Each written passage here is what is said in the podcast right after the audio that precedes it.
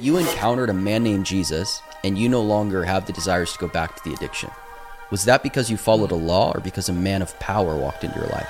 Crash course on identity and how to live it out. And it's only because of the blood of Jesus that I've been cleansed from all unrighteousness. We are trying to get free when we already are free. Everything is already in us, but we think we have to become something. Yeah, we're still It's- reaching it's- for heaven. Think about what we have made the gospel to be in the West behavior modification. Behave and you'll be accepted. I would go as far as saying when all of our focus is just on behave, it actually arouses sin. I'm righteous because of the blood. Come on. And there's nothing I can do to earn it. Preach, And so sin will Preach, Cole. Sin cannot exist. Like this is the power of grace, the power of love, is it makes walking in righteousness no longer a difficult task. This like radical freedom. Like I guess this is a question of how far does it go. Do I believe we can obtain perfection? You bet I believe we can obtain perfection. And I don't care how many people Sheesh. I don't care how many people get upset with that because the reality is is perfection to me is not just perfect behavior. It's What's up, everybody? Welcome back to the Kingdom Vision podcast. Today I have a very special guest, an episode I'm so excited for. I have Pastor William Hinn on the podcast. I've had him on before, so this is the second episode he's gotten on. The first one went crazy. Y'all loved it. We did it on FaceTime. It's virtual. He's in Tennessee. I'm here in Texas, and so you're just gonna see us start start talking. So this is the podcast with Pastor William Hinn, and I hope y'all enjoy let's just get right into it. The podcast that I want to like title this so you know what we're talking about Okay. is like an identity crash course, like a crash course on identity and how to live it out. come on. And so I want to start off simple and then kind of get more complex as we go. So Pastor William, just to start, if you were to explain to someone their identity, if you were evangelizing, or it'd probably be a believer. This is two believers probably, but if you're an unbeliever watching this, you know you can have this too. Just accept Jesus, and, and you got this too. So, um, but if you were to explain somebody, you see somebody on the street, and you were going to explain their identity to like in a simple way, how would you explain who they are in Christ? That's a great question, man, because it's the foundation of the gospel. It's it's where we're at. I be, I believe in the world right now is, is we have an identity crisis going on, and everybody's looking for where they belong. Everybody, um, from the homeless guy on the street to the multimillionaire businessman in the office, they're all looking for who they belong to, where they belong, and everybody understands that you have a mother. Everybody understands you have a father. However, that upbringing was, whether it was good, whether it was bad, um, whether your parents were there for you or not. Everybody understands that you belong to someone, and you come from something, and you are a product of what you come from. And so, you know, for me, I would start. I always like to start in the beginning. You know that when God created the heavens and the earth, that in God's heart and in God's mind, according to Genesis 1 and 2, um, it wasn't complete until he put man in the center of what he created. So right there you see the first the first part of our value, you know, that it wasn't complete. It, you know, he he creates everything in Genesis 1 and he calls it good, but then he doesn't say very good until man is in it. And so he creates the heavens and the earth, he puts man in it. And something that's profound, he says that I'm going to give man jurisdiction and dominion over the earth, and man is my exact likeness, and man is my exact image, and they will literally be the manifestation of who I am in spirit in the earth. And so I think most people in the world, if I went to them and I said, you know, they most people know the creation story, whether they believe it or not, you know. But obviously we know like the mm-hmm. serpent comes and he deceives Eve and the deception was the question was is don't you want to be like God? And Wow. if and if you study how it goes, God had already told Adam and Eve that they were like God. And so Wow. the enemy lied to her and said, Don't you want to be like God? And if she would have said, I'm already like God, they would have never fallen. But she bites the bait, she bites the lie. It's who the devil is. He's a liar. And so she bites the lie that she's not like him. And so, what caused creation to fall? Because it says man sinned. And when man sinned, creation fell with man because man had authority over creation. And so, now you see Sheesh. that basically mankind take their authority, their power, their likeness, and their image, and they hand the keys to the devil. And so we live now in a fallen state of a world because man fell. And so this is the beauty of of the gospel. I, God, being all knowing, knew exactly what was going to happen, and He had a sacrifice prepared before the foundation of the world, which was His own Son in spirit. And you start seeing this family paradigm all throughout Scripture, and this is why we all can connect with the gospel in our heart, because the whole point is is that God is building His family, and He's given His sons and His daughters as being masters of the house called creation, and so obviously man goes into sin and and the nature of man becomes corruption. The nature of man becomes sin and you know naturally born into being selfish naturally born into being liars. They have to learn their way out of being these things.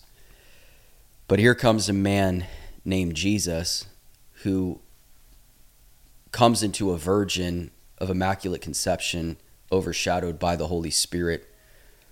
I often ask myself the question like why why didn't God just fix the problem right then? I mean, he's God. Like why didn't he just when man fell, why didn't he just cover him right there? But again, God will not go against his own word that I gave man power, authority, and jurisdiction over the earth that I created. And so think about the beauty of God is, is that God became a man. What other God in all of in all of you know, the although I don't believe there is any other gods, but all these other fake gods that these other religions worship, Muhammad didn't didn't come close to us like that. You know, nobody did. There's no, No. there's no other god that can say he left his throne to become like us. And so here comes God in the flesh, not born of a, a miracle virgin. There's not one ounce of the seed of Joseph inside of Mary. And here comes this man walking around with a chromosome in his body called God. And he's healing the sick and he's raising the dead and he's casting out devils and he's mm-hmm. mending the brokenhearted. And, and he's the express image of who God is, the Father. And so you, you can't really see who Yeah. God is until Jesus comes. And so when Jesus is healing the sick, the Father's healing the sick. And the whole thing is showing us what would cause God to leave heaven to come down to little us to die. I mean, God bled on a tree, paid a price that he didn't deserve to pay, but we did. And ultimately, what it's shouting is, is this is how valuable you are to me. Remember, in the beginning, when I created the heavens and the earth, it wasn't very good till there was man. And it says that Jesus came to restore that which was lost. So, what man lost in the garden, Jesus comes to restore back to us. And it says he took the keys after he's crucified, buried, risen from the dead. It says he took the keys back of sin and death. I mean, he took them back from the devil and he hands it to man again. And he says, What you bind on the earth will now be bound in heaven, and what you loose on the earth will be loosed in heaven. In other words, I've brought the authority back. So we can call it very good now. And we have been brought back into this family called God. It's like, in a sense, justified back into the garden just as if it never happened, just as if we never ate from the tree. And now, because of the sacrifice of Jesus, we can say that the image and the likeness of which we were created has been fully restored. And it, I mean, the crazy thing is, is that Jesus comes and he makes this statement. He says, When you pray, say, Our Father. In other words, I brought you back into my family. And so there isn't one person on the earth, whether they're homeless on the street or a billionaire at a Fortune 500 company, there isn't one person on the earth that doesn't belong to someone. The reality is is we all hmm. belong to God. All life comes from God. And so if you're on the earth, you're here to discover this one thing. I have a father and I'm here to, to live in an authoritative place over creation. I love this because Romans 8 says that creation is groaning for the manifestation of the sons of God. It's like God fixed the problem with man by he himself becoming a man. And now man mm. once again we are going to see the restoration of what God intended for creation back in the garden, but it's going to take a people who know their identity, who know that like the blood of Jesus came to bring me back into the family and now I can pray in his name. Like in other words, I can say that I bear the name of the Lord. Like I was adopted into the family of God. My last name changed and now I get to walk around back in the name of God and get to discover who He is as my Father. And so, this is the gospel. You know, is is telling people you're not alone. You're. It doesn't matter what your parents said. It doesn't matter what your upbringing was. You have a Father that from the beginning loved you, and He loved you so much that He had one Son, just one, but He wanted many. So He sent the one to be the sacrifice for many to pull them all back into the family. And so, um, it's if I start just thinking about the gospel, I'll start crying because of how real it is that, man, this is our identity. We are sons and daughters of God. And it's always been in his heart to do this, but the devil has lied. The devil lied to man, and the devil is still lying to man. And what we see right now in our generation, in our culture, the number one issue is an identity crisis. Wow. I mean, starting off with the heat, man. I mean, you gave the full gospel from Genesis to to to Acts, brother. Come It's on. all there, man. I want to. So my next question, the, the Bible says some crazy things, but I want to fixate. You know, you talked about the gospel with this authority idea, who we are now in Christ, because we have the Holy Spirit, because Christ and the Father have come and made their home in us by the Holy Spirit. The Bible says something crazy, and I want you to explain this. Second Corinthians five twenty one. He made him who knew no sin, so that uh, he made him who knew no sin for us, so that we could become the righteousness of God. You say this so that we might become the righteousness of God. We are the righteousness of God means we are as righteous as God. can you explain? Can you gonna- explain that to us, please, There's gonna be some consequences for this podcast. Um, dude? Dude, Come I mean, on, that's but we're gonna it, go. Yes, please explain. There's in my there is a generation at stake. I have four kids, and when I turn the news on, it's disgusting what I see, and I see confusion. You know, and and this is you know not to go too deep, but you know this Babylonian spirit that we read about in Revelation that's going to fall. That word Babylon means confusion, and it's it's confusing people, and it's the demonic agenda of the devil to get a generation to begin to question their who they are, created value, why they were created, and the likeness and the image in which they were created. And so there's a generation at stake, and so we're not going to hold any punches. But Second Corinthians five is, is gosh, just read Second Corinthians three to five. It'll change your life. And if it doesn't, like you're not reading. You're just not reading the Bible. That like go back to Second Corinthians three, dude. Like it says that I now, because of the blood of Jesus, that I now behold in the mirror the glory of the Lord looking back at me when I look in the mirror.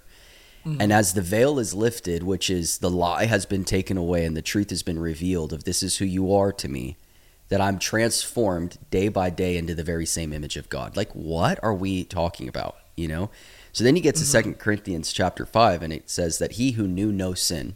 So here comes Jesus, perfect, became the author of our salvation through the things that he suffered, which is fascinating to me. In other words, although he was 100% God, Philippians 2 says that he had to overcome it by humbling himself as a man. Laying divinity aside is what Philippians 2 says, which that really messes with me and my theology. But I don't believe he ever Jeez. left being God. I think he he walked in a measure of humility and self-control that although he although he fully knew who he was, he knew he had to do it as a man because man caused the problem in the beginning, so a man had to come and fix the problem. And so here's Jesus walking around as a man. And I love I love this picture of he who knew no sin became sin. In other words, he didn't have a revelation of us. Right? But God came to the earth to get a revelation of us so we ultimately could get a revelation of him. And now that he's fully shown himself, fully shown himself and expressed himself to man, he now it now says in the book of Hebrews that we have a savior that can sympathize with us because he himself was tempted at every point just as we are tempted yet without sin. So mm-hmm. there's what makes God so beautiful to me is the fact that I can come to him and he goes, "I understand." Like think about that. Like, Lord, I'm struggling with this. Hey, I overcame this, which means you can too. And I overcame it as a man, which means you can too. I mean, the fact that I love what Bill Johnson says if, if everything he did, he did completely as God, disregarding the humanity of, of his body, if he just did everything as God, it, it'd still make me go, wow. But the fact that he did it as a man makes me hungry for something that's possible in my life. Wow. And so now you've got this reality of he who knew no sin became sin. He became the perfect sacrifice that I might become the righteousness of God in Christ Jesus. And And I love saying it in a way that offends religion because literally what God is saying is is because of the blood of Jesus you now you now are as righteous as God. Yes. But if you look up like the Thayer's definition, like just the dictionary definition of righteousness, it says the state in which man may obtain the state in which man may obtain basically the ability to obtain the righteousness of God, but man cannot obtain the righteousness of God. Like I always struggle with the concept of of run up here to this altar and come get right with God because you have no ability within your own strength to get right with God. You just don't. God became a man and God made you right with God. Like the only way righteousness works is righteousness has to be a gift. It can't be Mhm. according to the law. It has to now be according to the blood. And so righteousness becomes a gift that I open and I put it on and I didn't pay a price for it. Like this is this is the beauty of the gospel is is that I'm wearing something that doesn't I what I deserved was hell. And Jesus came and said, "In in my mercy and in my grace, although you killed my son, I'm not just going to forgive you. I'm going to give you everything that belonged to him." And now we get to Mhm. walk around as the righteousness of God in Christ. And I'm afraid that more in our culture today believe more in what Adam did at that tree more than what Jesus did at his tree. And what Jesus did was, hey, everything that belonged to Adam no longer belongs to you. But somewhere along the way in religion, we can't accept that we're as righteous as God. We think we got to die as if death is the crown and do our full inheritance. But no, Jesus comes and he says in the scriptures that as he is, so are we in this world. It doesn't say as he is, so are we one day when we die and go to heaven. And I just am afraid that religion keeps robbing us, and the enemy is using that religious spirit, the same one that put Jesus on the tree. He's using that same religious spirit to, to get us to not believe that we are as righteous as God. the idea I'm trying to fix on, the reason I, I talked about 2 Corinthians 5.21 first, and I asked you about it first, is because we all understand the gospel and the fundamental aspect of Jesus cleansed me. I was a sinner and I needed the saving grace of Jesus. And what we're saying is the only reason we can say we're righteous is because of the blood. The blood speaks the word over my life. Okay, what does the blood say? The blood was perfect. The only way to go to heaven, Pastor William, is to be perfect. That's why no man can go. That's why no man can go to heaven who is not perfect, and that's why I needed the blood. I needed to have fellowship. I needed to be reconciled by the blood of Jesus. So Jesus' blood is perfect. It's righteous. It's clean. John 15 4 says, or 15 3, you are already clean because of the word that I spoke to you. John, uh, Romans 8, we're heirs. So there's things about identity. Is the first step is understanding that we have received everything by the blood and by the Holy. Spirit, that everything is already in us. And your dad says crazy stuff, and I want you to start elaborating on this. So your dad says stuff like, "We are waiting for God to come and to to come fix us when God has already deposited your fullest potential. We are trying to get free when we already are free. Yeah. Like everything is already in us, but we think we have to become something. Yeah, we're still It's- reaching for heaven when God Himself came and He Mhm. reached for us. And and Yes. and our continual reaching f- for something that's actually already been accomplished is a disgrace to the cross, and a, and an overlooking and a familiarizing of what the blood actually means. I mean, let's talk about let's In talk that- about the blood just for a second because you mentioned blood.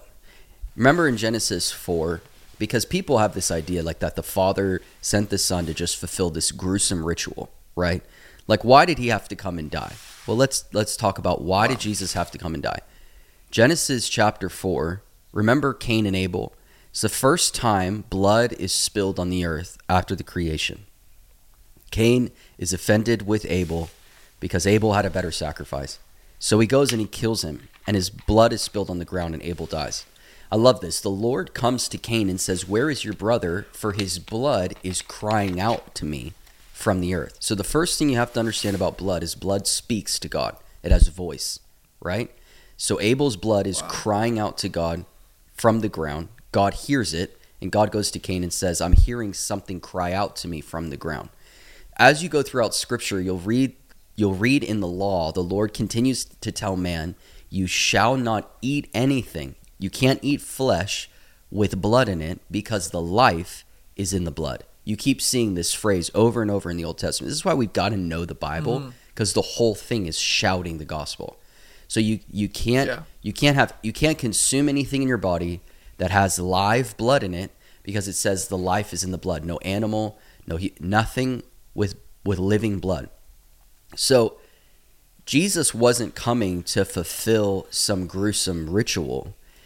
Jesus was coming to pour the life of God back into man because the life is in the blood. So he comes and he spills his blood not to fulfill some crazy religious ritual and requirement, but because the only way for God to get life inside of man was life had to come by blood. You know, like if you bring blood down to its smallest molecule, it's and it's they would call it congealed light. It's what scientists found. So here comes Jesus, and the scriptures tell us in John chapter 1 that he is the light that lighteth every single man. He gave us through the cross this blood transfusion. He put his life back into us. And what does blood do? Blood carries the oxygen all over my body to keep me alive.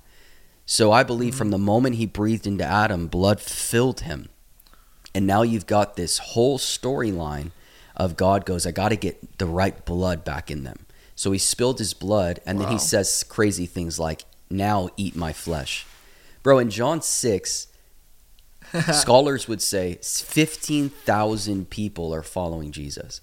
And he waits till the biggest point in his ministry to say the most offensive things. He is not interested in building Wow. his ministry, he's interested in finding those who love him.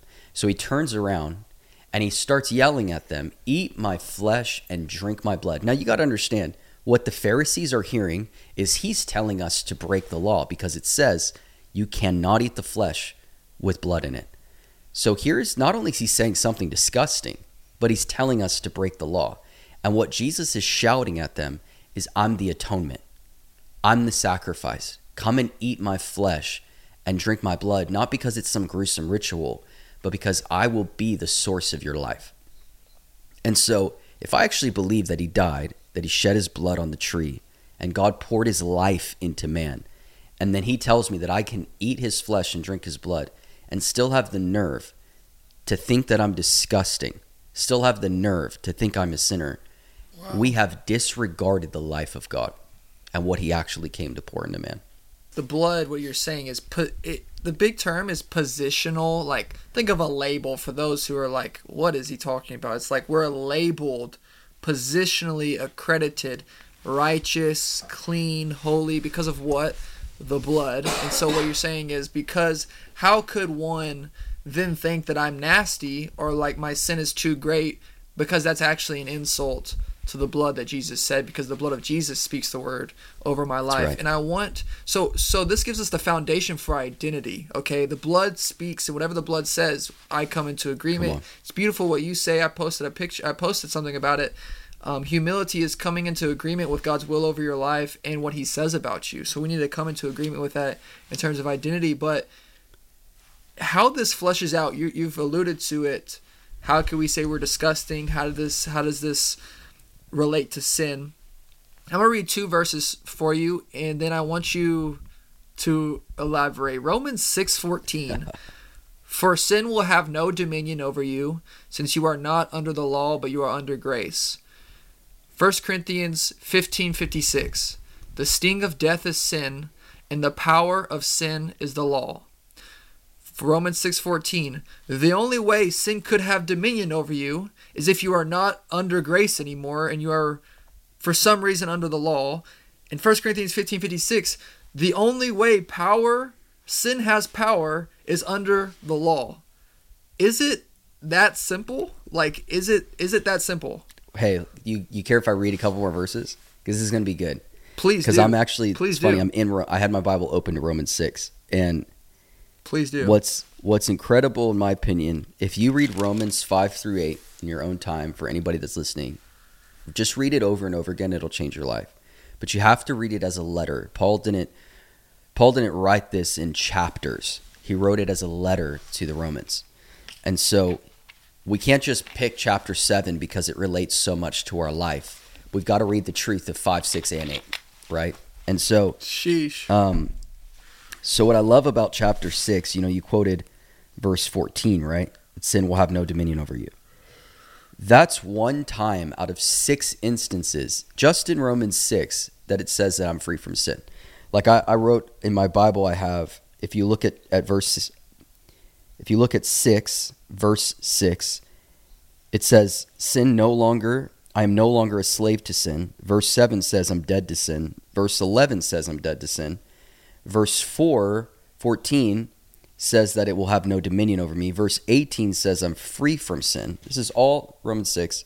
And verse 22 once again says I am free from sin. That's six times. We don't have time to read it all, but six times that Romans 6 tells me that now in Christ Jesus, because of the blood, you are completely free from sin.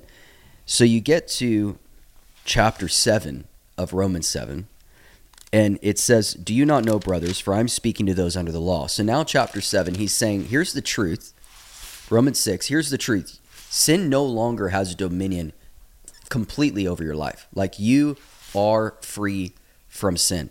I mean, we didn't have time to read it, but Romans 6 also says that, like, I died with the Lord.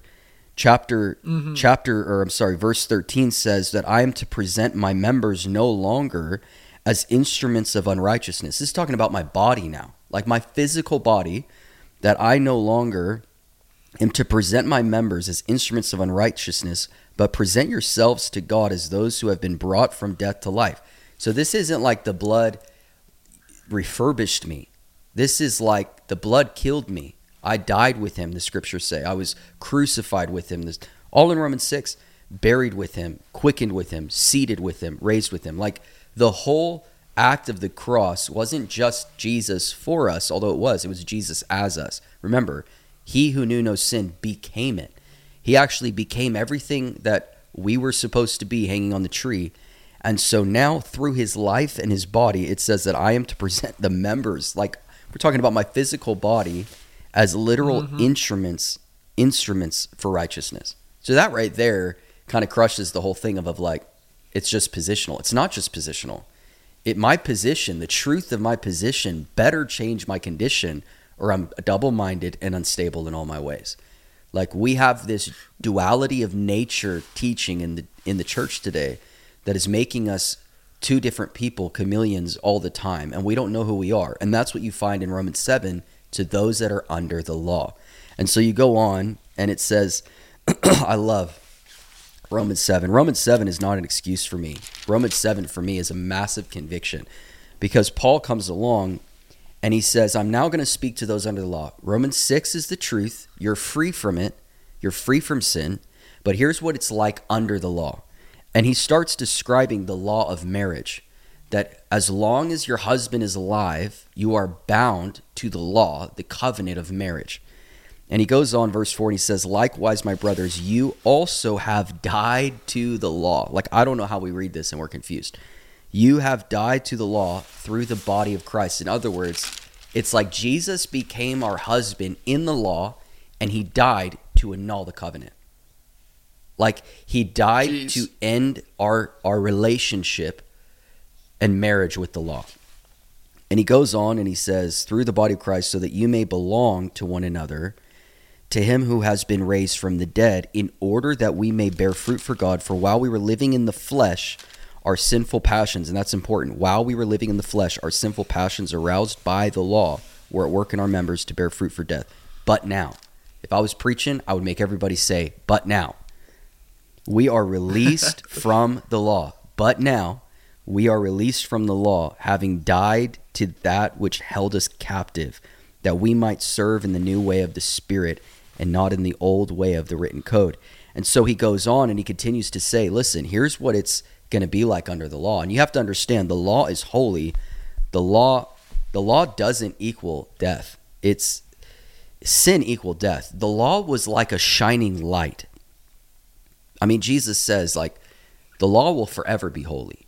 The law was a shining light on men to expose sin that leads to death. You know, the scriptures talk about that the law was a tutor to lead us to Christ. The law shined a light yep. that, that shouted, You need a Savior. That was the whole point of the law. It was to point us to Jesus. It wasn't to be like he comes along and he says 613 laws, 10 commandments. If you transgress one, you transgress them all. Like, impossible. And so the law mm-hmm. basically gets man to a point of, in your strength, it is impossible to please God. So here's what I'm going to do I'm going to become a man. And I'm going to fill a gap that man could never fill.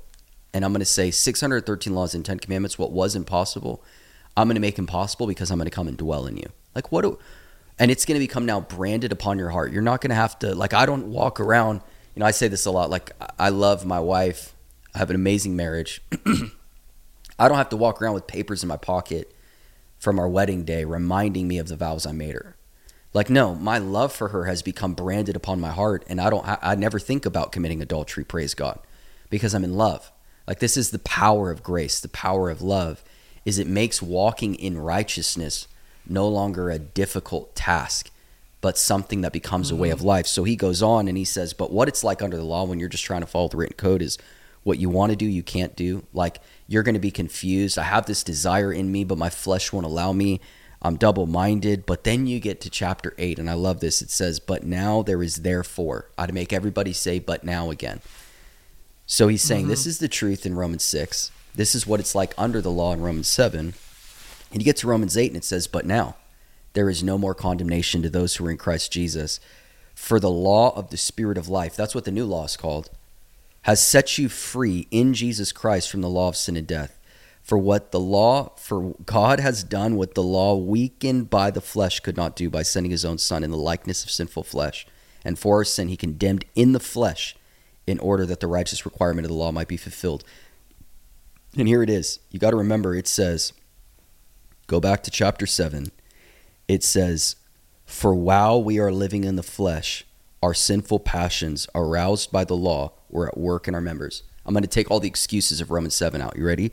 While we were in the flesh, we had all the excuses to be double minded. We had all the excuses in the world to call ourselves a sinner. But then you read Romans 8 and it says, But because in order that the righteous requirement of the law might be fulfilled in us who walk not according to the flesh, but according to the Spirit. For those who live according to the flesh set their minds on things in the flesh. If you if you live according to the flesh, you'll live like Romans 7. But Jesus says, or Paul says in Romans 8, but those who live according to the Spirit set their minds on things of the Spirit. And then it goes on and it tells me that I'm an heir with Christ in verse 12. Like, bro, what? Like, I'm an heir of God. It goes from confusion of the law in Romans 7 to this is the truth in Romans 8 is there's no more condemnation. I love the passion. It says, now the case is closed and there remains wow. no accusing voice of condemnation. And it basically tells you listen, those who are in the flesh cannot please God. Verse 9 says, You, however, are not in the flesh. There's, there's no excuse. Romans 7 is to those that are in the flesh under the law. But Romans 8 tells me that I'm not in the flesh. And it says, in fact, the Spirit of God dwells in you. Oh, God. Anyone. So, who, can I ask you a yes. question real quick? Are you saying, just real quick, that the people who are reading Romans 7 taking affirmation that while Paul struggled with sin like I do, they are actually reading it wrong. Would you say that? 100%. Not only are they reading it wrong, they're dishonoring chapter 6 and chapter 8. Like you keep. Wow. You, listen, people want an excuse for their sin. So it's easy to call yourself a sinner. But Romans 8 doesn't allow me if I've actually say that I've been born again like people have made born again just to get to heaven one day. But I've been born again, born of the Spirit, John 3 talks about. It's you have to become unconscious to an old way of living.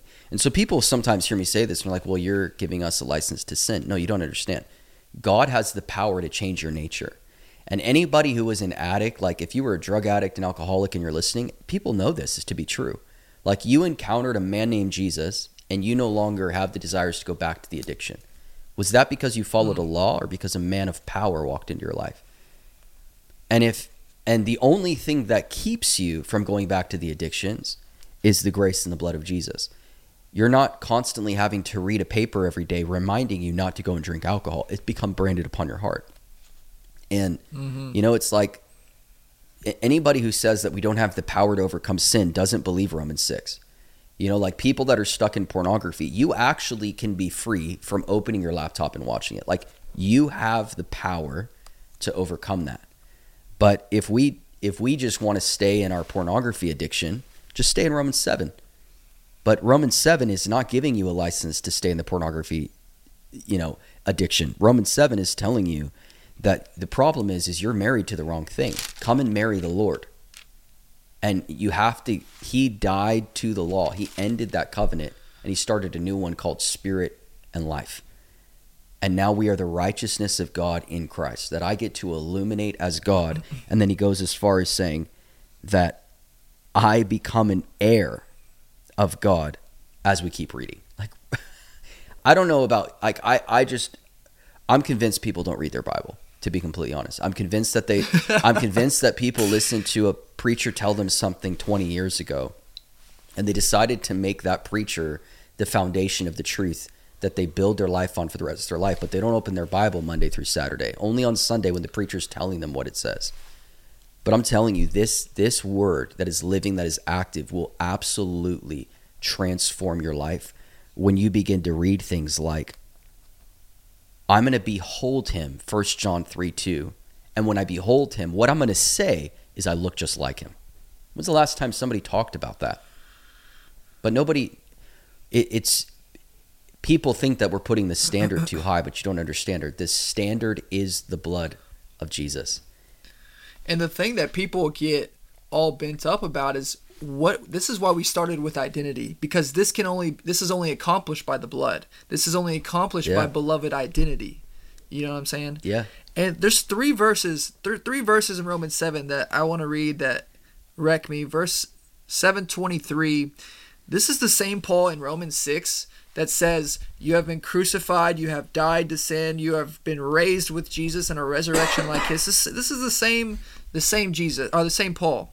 Then he says in verse 7 uh, chapter 7 verse 23, "But I see in my members another law waging war against the law of my mind, making me captive to the law of sin that dwells in my members." Paul, this is the Paul that did crazy stuff. This is the Paul that was I mean, I just could never imagine Paul actually coming to the conclusion that I'm a slave to sin that dwells in my body. Yeah. And so when you read that, and then he says in the next verse, Wretched man that I am, who will deliver me from this body of death? And he says, Thanks be to God through Christ Jesus our Lord. But in Romans 7 11, for sin, seizing an opportunity through the commandment, deceived it, and through it killed me. Romans 7, verse 6 or verse 5. Romans 7, 5. For while we were living in the flesh, our sinful passions, what? Aroused by the law, were at work in our members. And so the only way that sin actually has anything is it becomes aroused. It has its power. Right, It deceives through what? The law. But we have been we have died to the law. We have been crucified to the law. And I even like Romans 8, 2. For the law of spirit have for the law of spirit of life has set you free in Christ Jesus from the what? The law of sin. The very thing, the three the, the thing that Paul is trying to highlight, he then condemns in verse 8 2. He says, The spirit of life has set you free from the law of sin and death. It's like when you good, actually man. look what Paul is saying, how could Paul say, I'm captive to sin? This is the Paul who's just who we all praise and is radical. And so those three verses and four Bro, verses. Bro, and think about the reality of, of even that, you know, it just jumps out at me. Verse 5 For while we were living in the flesh, our sinful passions aroused by the law. So, in other words, what arouses Yeah. sin is focusing on behavior. Now, I'm going to make a lot of people upset with this right now, so forgive me. But think about what we have made the gospel to be in the West behavior modification. Behave, and you'll be accepted. Behave, and you'll be accepted. I would go as far as saying when all of our focus is just on behave, it actually arouses sin. But when we change the focus from behavior to union with God, like when our focus goes from be good boy, be righteous. You see, I I don't just speak like I'm speaking from experience. I had a season in my life Yep. where I tried so hard to be righteous. I was so fixated on my motive. I was so cons- I would go to sleep thinking was God pleased with how many people I prayed for today. It was it was the most condemning season of my life. And I remember the Lord came in and I won't share the whole testimony, but bro, the Lord delivered me from me. And it felt righteous to constantly be focused on me and my behavior. But you want to talk about the essence of pride is look in the mirror and see yourself looking back. The essence of humility is look in the mirror and you've lost your life. You only see him looking back. And so when I changed from behavior to union with God, it no longer became based on my works of righteousness, but his works of righteousness. And now I can actually accept, God, you're walking in me, doing the work in me, like the scriptures say. So I one time preached this, and a, a pastor came up. He actually took me to lunch, and he said, You can't say that you're not a sinner. He got so mad at me for saying that in his church. He said, You can't say to people that they're not sinners. And he said, You you you are very prideful for saying that. And I asked him the question, What's more prideful? Looking in the mirror and seeing what you've done, or looking in the mirror and seeing what he's done? Tell me what's more prideful. And this is the religious lie is that pride is believing the Bible. it's crazy, dude. That pride is believing wow. that I am the righteousness of God. It's the same to see the devil didn't come to Jesus when he came up out of the water being baptized. You want to go clubbing, you want to go do drugs and drink alcohol. Jesus didn't deal with the sinful fleshy desires. He was without sin. What he came to mm-hmm. Jesus with was exactly what he came to Eve with Come on. If you be the Son of God, it's always against your identity. It's always trying to get you out of believing who you are. I feel the presence of God, man, because this is what is trapping a generation. Jesus himself, throughout his life, had to constantly overcome this. The devil coming to him saying, If you be the Son of God, prove yourself. Prove it. Mm-hmm. Right? Like, this is the Bible goes, You're the righteousness of God. Religion says, Prove it. Prove it with, with behavior and then you just start focusing on behavior you start focusing on being good and you forgot about no this is who i am how could i be anything else like if somebody came and called me cole i wouldn't respond because you're cole right mm-hmm. like why why have we made that difficult just be who you are you know like we talk about it a lot the bible says beholding in the mirror the glory of the lord mirror is a reflection my reflection doesn't work hard it's just it's it's true.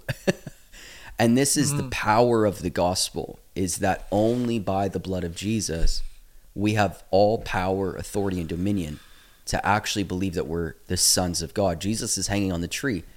The the thief next to him again says, "Come on, if you be the son, get yourself off here and get us off too." The temptation for Jesus was to doubt for one moment that he was Jesus, that he was the Messiah, that he was the one that would come. You know, Isaiah says he had an ear that was awakened by the Father at morning by morning. He became the author of our salvation through the things he suffered. What are we talking about? Like, it says when he was younger, he grew in favor with God and man. We're talking about Jesus. So Jesus wow. himself had to actually believe that, oh, my calling is to sit at the right hand of the Father. And he had to come into that truth in order to accomplish it, according to the Bible. And so I just I struggle with the excuses that we've given ourselves to write ourselves out of this story. Because the whole mm. book is about there was a father and this father had a son and he wanted many sons. And he sent his son to die so that he could have many sons. And you weren't part of the game plan. Like you you weren't a part of the decision in the meeting to be as righteous as god. You just have to accept it.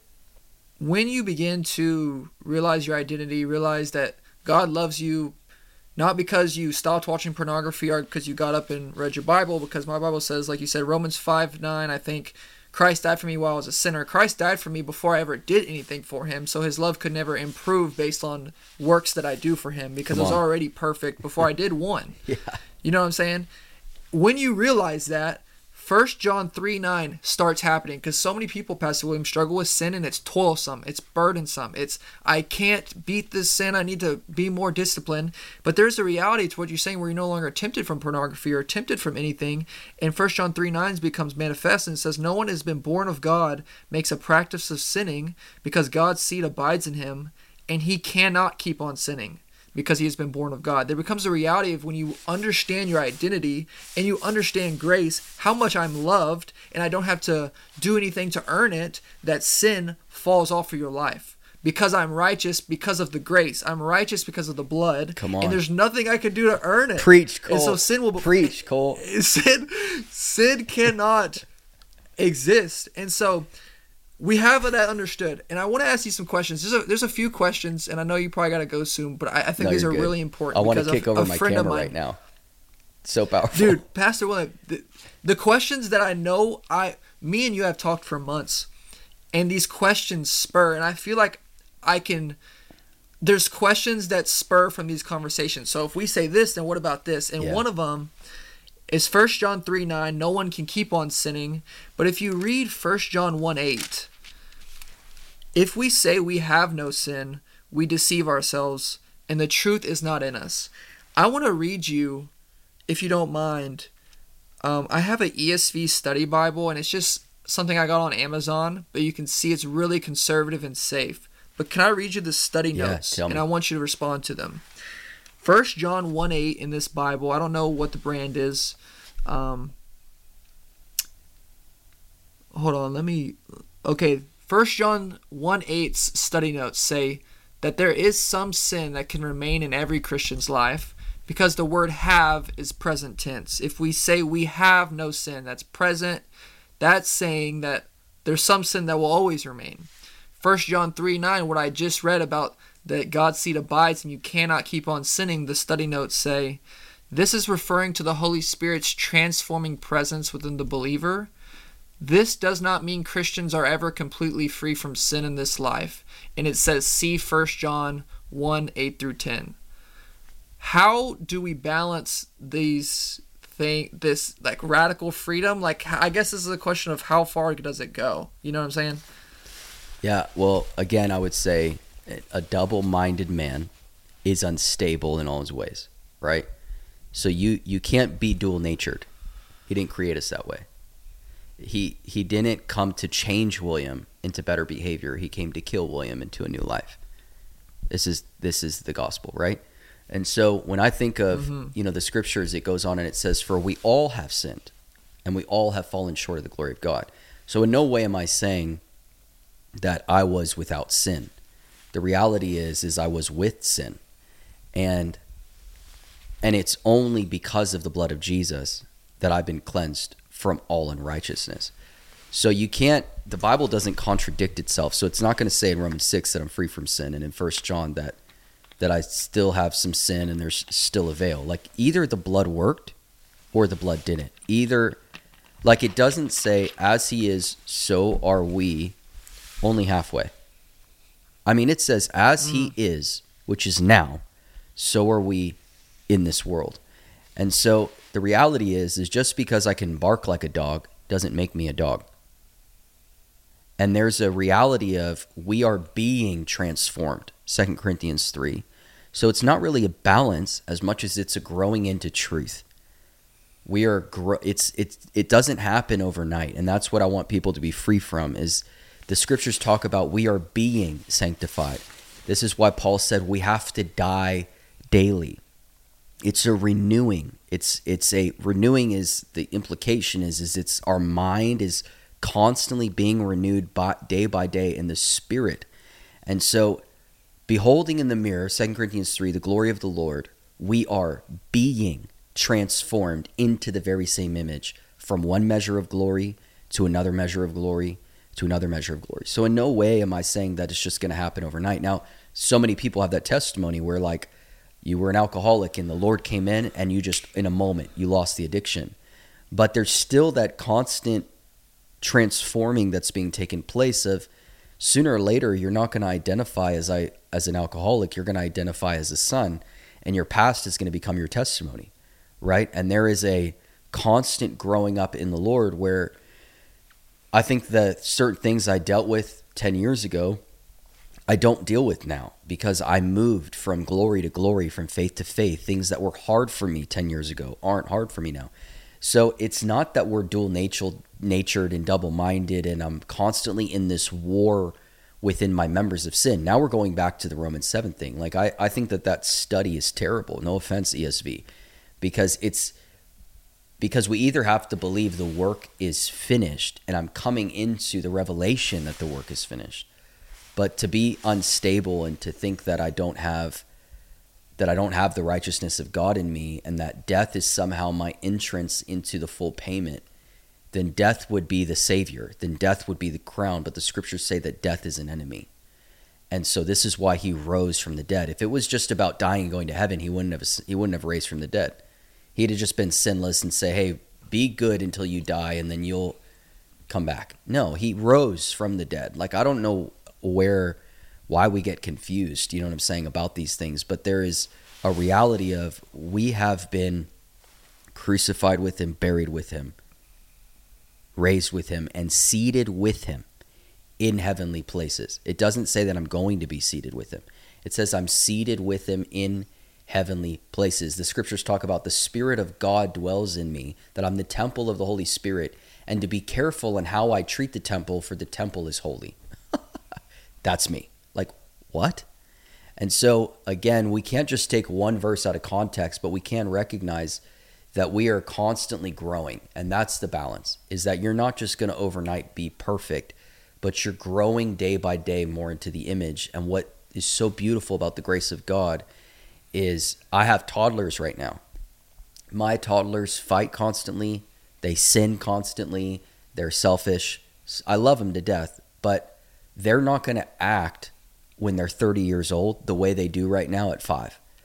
But right now at five, they are as much my children, as much my likeness, as much my image. I love them as much today as I'm going to love them at 30. I, I freely give them myself, my authority, my stamp of approval as much today as I'm going to give them when they're 30. When they're 30, they're just going to ultimately have a re- revelation of what I've always believed about them at five a friend of mine asked me two days ago, bro. He's I've basically I'm telling him everything we're talking about, and he asked me, "Can we become perfect?" I don't, and he goes, "I don't know because Christ Christ had to save me because I was a sinner." He goes, "Because," and he said the word filthy. He's like, "I'm a filthy." I think he said filthy, but he's like, "Could we become perfect?" And so, do you? I only think that question I only think that question could be produced when you're starting to comprehend how radical yeah. grace actually is. So like it's a beautiful question. I've asked it my like how far can this thing go? Do you have a way of looking up the verse? I just want to be able to say chapter and verse. There's a verse that says be holy or be perfect as your father in heaven is perfect. It's Matthew 5, but let me double check. Be perfect. Dude, it's so funny you said that cuz I said something similar to him when I was responding. Matthew 5:48 be perfect therefore as your heavenly father yeah, is yeah, perfect. Yeah. Yep. So uh, my do you want me to answer it? yep. So that word perfect again because we're so fixated on behavior, we think we've crossed every T and we've dotted every I. And we have to perfection been righteous. But again, man has no ability within himself to maintain righteousness we simply have to believe what's true about us. And so Matthew 5 when it says be perfect as your father in heaven is perfect that word perfect in Greek it it's be it's your whole. It's it's not it's not we always go back to behavior because that's the level in which like we're stuck still at the tree of good and evil, right? This is where Adam and Eve were. Is am I going to be good boy or am I going to be bad boy? But you got to understand the Lord mm-hmm. said don't eat that fruit don't eat the fruit of behavior, good and bad. Eat the fruit of the tree of life. So, Adam and Eve are at a tree of knowledge, good and evil. They want to be like God. And here comes Jesus. And I believe the cross represents the tree of life. And he says, Come and eat. Come and eat this new fruit, my flesh. Come and eat this, this new drink, my blood. And you have this reality of it's no longer about the tree of good and evil. It's about the tree of life, which now becomes who we are. And so I, I, again, perfection for me. Do I believe we can obtain perfection? You bet I believe we can obtain perfection. And I don't care how many people. Sheesh. I don't care how many people get upset with that, because the reality is, is perfection to me is not just perfect behavior. It's I am whole in Christ. That I've been made holy as Christ is holy, not because of what I've done, but because of what he's done. And I'm afraid that so many Christians live in Galatians chapter 3. It says, You who started in the Spirit, Because ain't nobody, especially people that were just like, they know, man, like filthy. Like we were all filthy. But the reality is, is like, you know, I maybe you murdered somebody. I don't know. Like you just really sinned at a high, at a high degree. Nobody came to Jesus going, I deserve this. No one. Like no one came to Jesus going, My behavior got me here. Everyone came to him crying. Everyone came to him filthy. Everyone came to him, How could you die for a wretched man like me? And in that moment, I feel like most Christians, like 99% of people that give their life to Jesus, in that moment, for like at least a week before they go to church, in that moment, they can't believe that Christ has washed them and taken away their sin. Fully in the spirit, fully not by behavior. But then Paul comes along and he says, You who started that way have then gone to works. Who has bewitched you, you foolish Galatians? You who started in the spirit and in grace, now think that you can maintain it by your own works. This is why the scriptures say that Christ in me, it's it's Christ working in me. The scriptures are so clear mm that it's no longer my own amazing works. It's the only reason I can work this thing out is because God's in me. I mean, it says I don't even mm know how to pray to God, but the Spirit of God's in me praying for me. Like, could it yeah. be this good? And I would say yes. I, I believe that the gospel's way better than we think. And people are always like, man, you're an extreme grace guy. I'm like, so if grace is not extreme, what is grace to you? Again, but we've made it but we've made it all behavior. People are like you're one of those guys that is extreme grace and you you can just like live any way you want and get away with it. No, you don't understand. I'm in love. like I was disgusting mm-hmm. and Christ forgave me. I wasn't worthy and he said I was worthy. I mean, I, I think you've shared this before, but I heard my uncle share about the reality of what grace actually is. Like imagine somebody kills your firstborn son. You can respond three ways. You can you can take them to court and go through the justice system and they can get life in prison that would be justice. You could kill them. You could you could have retaliate and that would be revenge. And those would both be like in our world today, those are really the only two responses. But then there's a third heavenly response, and that's grace. You can forgive him not only did the father, when we killed his son, pick the third option of grace, while we're standing in the courtroom on the other side of the bench, we're the we're the enemy. We were the ones that killed the son. He says, "Oh, by the way, I know you killed my boy, but everything that belongs to him now belongs to you. The garment that he was wearing, I'm going to put it on you. The house that he lives in, you can live in. Oh, and by the way, I'm going to adopt you. You can have my last name." Like what what are we talking about here? That that I wasn't worthy, and God said, Come to me, all you who are weary. That I was the son that wasted the inheritance that God gave me in the beginning, because He gave it to man.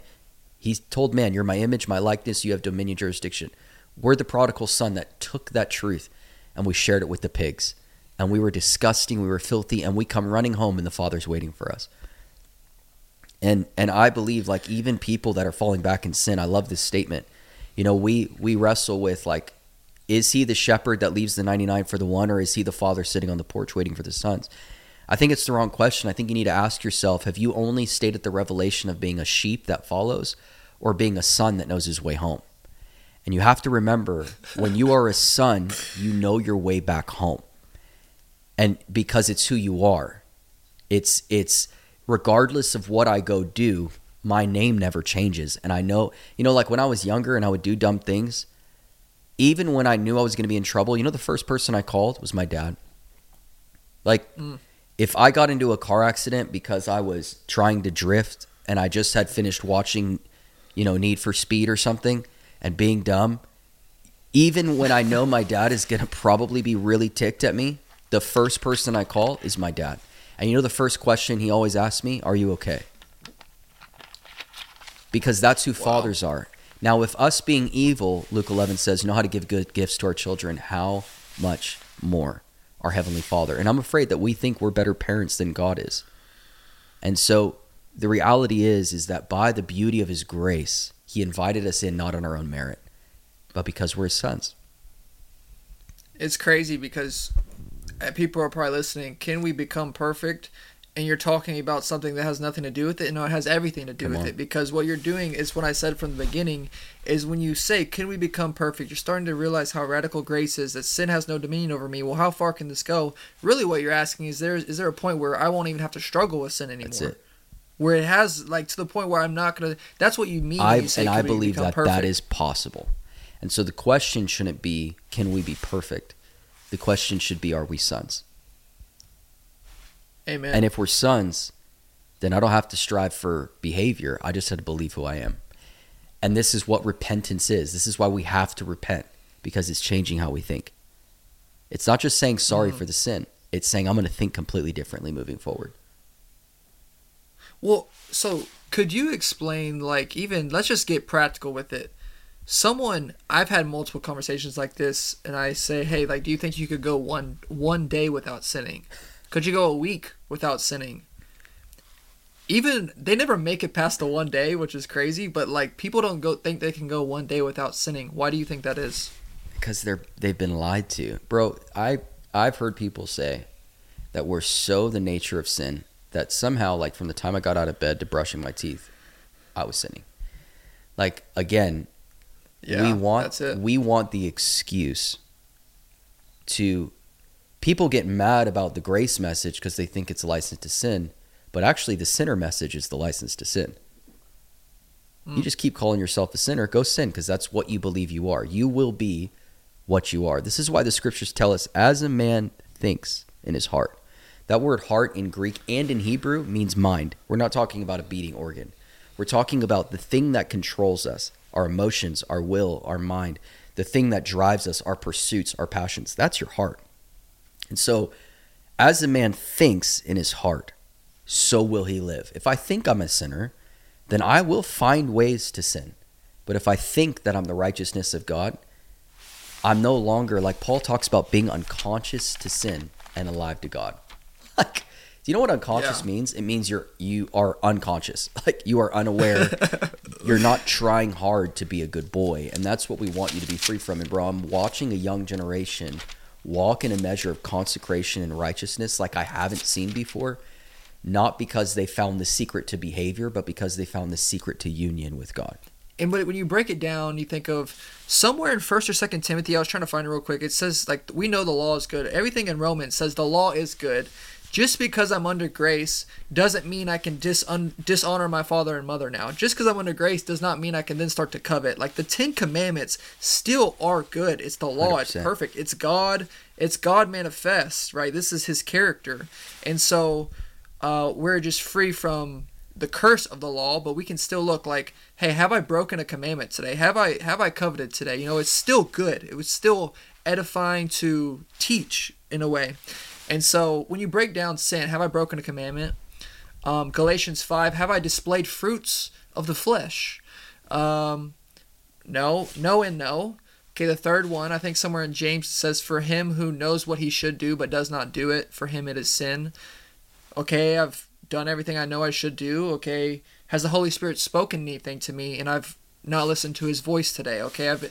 so you really break it up. There's like four categories there. It's like check, check, and check. And may I add, by the power of Christ in me, only by beloved identity can I even do those things. But let's just say, hypothetically, you go, let's just say an hour. I have not done any of those things in one hour. What I've realized is people still think above and beyond that. That Jesus being perfect, he was like mega, mega perfect. He was like, even when I don't even know what I'm doing, he was better than me, even though I'm yeah unattainable not even conscious to yes does that make sense i don't know if you even need to elaborate on no that i think but you that's I, a more pract Yeah, I think you elaborated perfectly. the The reality is, again, is is that we are we're just constantly fishing for excuses because we're confused in our hearts of who we are. real practical question the most practical question of the day actually Let's uh, go. what's the what's the difference between conviction and condemnation So condemnation is, bro. This is a great question, and again, I this is probably gonna offend, offend some people, and I'll and I'll try to be as practical as I am. Um. So condemnation doesn't bear fruit onto being convinced, right? condemnation is you feel sorry for yourself and it and it's a feeling of dirty whereas convicted is not just I am convicted and I feel sorry but convicted is is I've become convinced like for example if somebody was to ask me about abortion let's get you know let's just get into it I have a conviction right my conviction is that all life comes from God I, I don't know how someone can be a believer and vote for murdering babies. You know, that's just me. I read that in the Bible. Wow, yeah. I have a conviction of that, Yeah. right? That conviction is not rooted in condemnation. That conviction is rooted in I believe something. I've become convinced of something. Whereas condemnation is is you're not convinced. You're just sad. You're just you're just like a sad puppy constantly look constantly looking at yourself, feeling sorry for yourself. But it offers condemnation offers no roadmap out. And so you can't be convicted if there's not a seed in you of convinced. Right? So I love when people like sin until they encounter Jesus. You know, like I've lost count of how many times people were like stuck in pornography and they started coming to church. It took months for them to actually like give their lives to the Lord, answer the altar call. But all of a sudden the conversations I'm having with them is is like, man, I feel really horrible about watching pornography. That's a seed called conviction. Right? Like there's a seed that mm. came into you that's beginning to grow. And that's why we have to be easy on ourselves and recognize you're becoming like God. You're you're being transformed into his image. You're being sanctified. But condemnation doesn't allow you to grow into the image. Condemnation just keeps you in yours. Whereas conviction is I'm becoming convinced. I'm becoming convinced that nothing can separate me from the love of God. And because I have this conviction that I'm the righteousness of God, anything outside of that conviction is like me trying to walk around like a dog outside. It doesn't work. It's not who I am. So condemnation allows us to keep being like a dog, whereas conviction brings us into being who we are. So you would say in conviction there could still exist the negative, strong negative emotions of sin that like you're just like beating yourself up still, but as long as it leads to repentance unto Absolutely. fruit, that's conviction. I always say conviction and condemnation emotionally feel the same at first. Just one lead That's it. one leads one way and one leads another way. And again, Wow. without knowing this, without this being branded upon your heart, you won't know how to deal with conviction and you will always assume it's condemnation. As a preacher who is like I go after stuff. You know that. Like I don't like holding punches. I think we've watered down the gospel. I think we've made church an hour of simple and easy so that people go home encouraged. I'm all for people being encouraged, but I often say I'd rather people go home ripped in their heart, shaken, stirred, desiring to be with God. And I've dealt with this so many times where people are like, "Man, I felt condemned when you were ministering, but what I was ministering was truth." And I think that we have blurred the lines of conviction and condemned. I think no, you were probably just convicted. You just didn't know how to direct your conviction into, oh my gosh, I'm becoming convinced of God loves me and this is who I am. And it's why I feel this way is because I'm operating outside of who I am. and that's why a lot of people I've heard I've seen an Instagram reel about this when they say if you can sin and it no longer produces that strong negative emotion like oh my gosh it means your conscience has become seared Absolutely. and so uh I want to be a man like Yeah. David. It says when David sinned against God, his heart struck him. And it would be the smallest things, his heart would strike him. That proves, if you have that experience, it proves that your heart is pure. And and people that don't believe that that he's made them pure or he's made them righteous, people that don't believe that won't have the striking of heart. So the fact you're bothered about it means that you're on the right road. praise God dude I think that was a, a perfect Way to current end. events a perfect a perfect way to a perfect way to end on a real practical thing this is a pra- the most practical thing about everything we just talked about so uh very much correlated but thanks for coming on I appreciate Come it on, I think a lot of people are gonna be blessed by this Come on, man. Thanks for what you're doing, bro. Uh, thank y'all for watching this episode of the podcast. Uh, we'll see you in the next one. God bless.